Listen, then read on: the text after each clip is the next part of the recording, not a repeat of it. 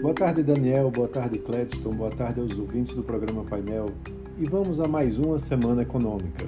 A semana terá menos distrações após a desclassificação da seleção brasileira na Copa do Mundo.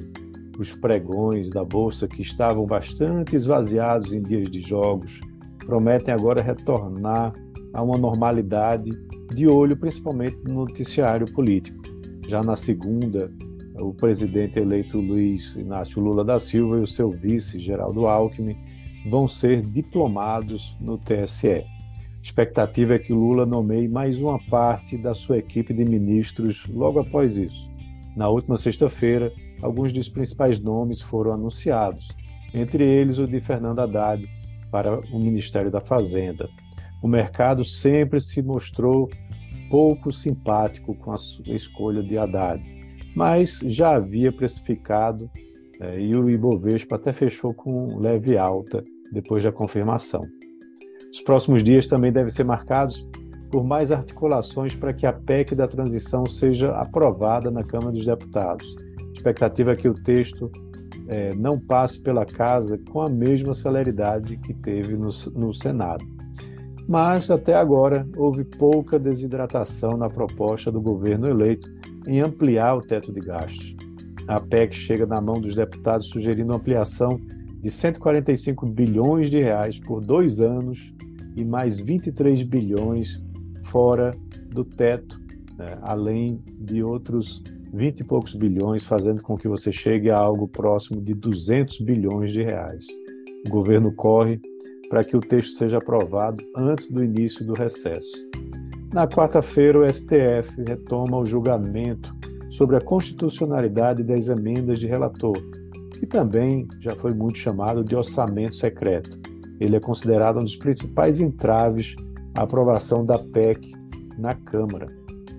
Dentre os indicadores econômicos previstos para essa semana, o principal é a pesquisa mensal de serviços, que vai ser divulgada pelo IBGE na terça-feira. Há uma expectativa de é, desde uma contração de 1% em outubro até 0,3% de queda é, um pouco menor. Isso com baixa para serviços oferecidos às famílias. Até agora, os indicadores de indústria e varejo, por outro lado, referentes ao mês de outubro, superaram as expectativas dos analistas. Na terça-feira, o Banco Central também vai divulgar a ata do Comitê de Política Monetária da reunião da semana passada, onde a Selic foi mantida em 13,75%.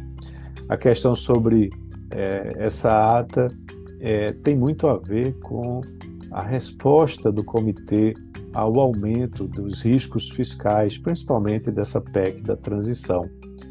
Uh, ainda durante essa semana, o Banco Central vai divulgar o relatório trimestral de inflação na quinta-feira e, muito importante, né, o IBCBR, que é o Índice de Atividade do Banco Central, que serve como proxy do Produto Interno Bruto. Isso referente ao mês de outubro e vai ser apresentado na quarta-feira. A expectativa de novo avanço né, na comparação mensal, é, já que você teve bons indicadores né, apresentados.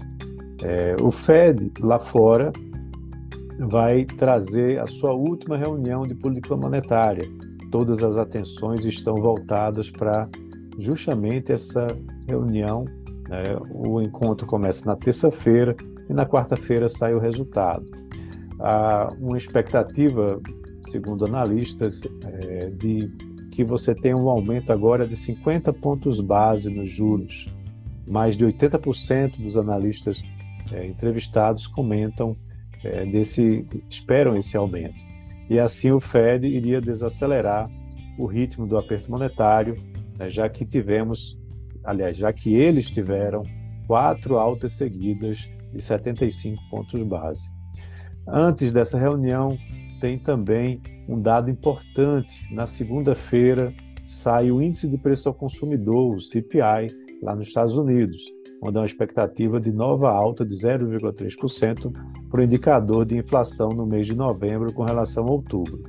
Vale lembrar que na sexta-feira, o, índice de preço ao produtor, o PPI, veio acima das expectativas, derrubando as bolsas, justamente com preocupações sobre a inflação e uma postura mais austera por parte do Fed.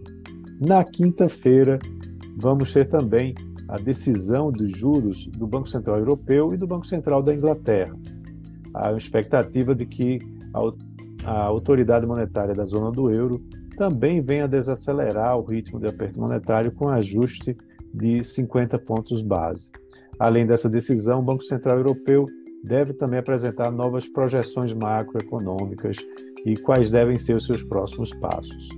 Já no Banco Central inglês, a média das projeções de mercado é, apontam para uma nova alta de 50 pontos base, indo para 3,5%. Mas a autoridade monetária sinaliza estar dividida sobre até quando o aperto vai ser necessário para controlar a inflação de dois dígitos que está a, acontecendo lá na Inglaterra. Então é isso. Um abraço a todos e tenham uma ótima semana.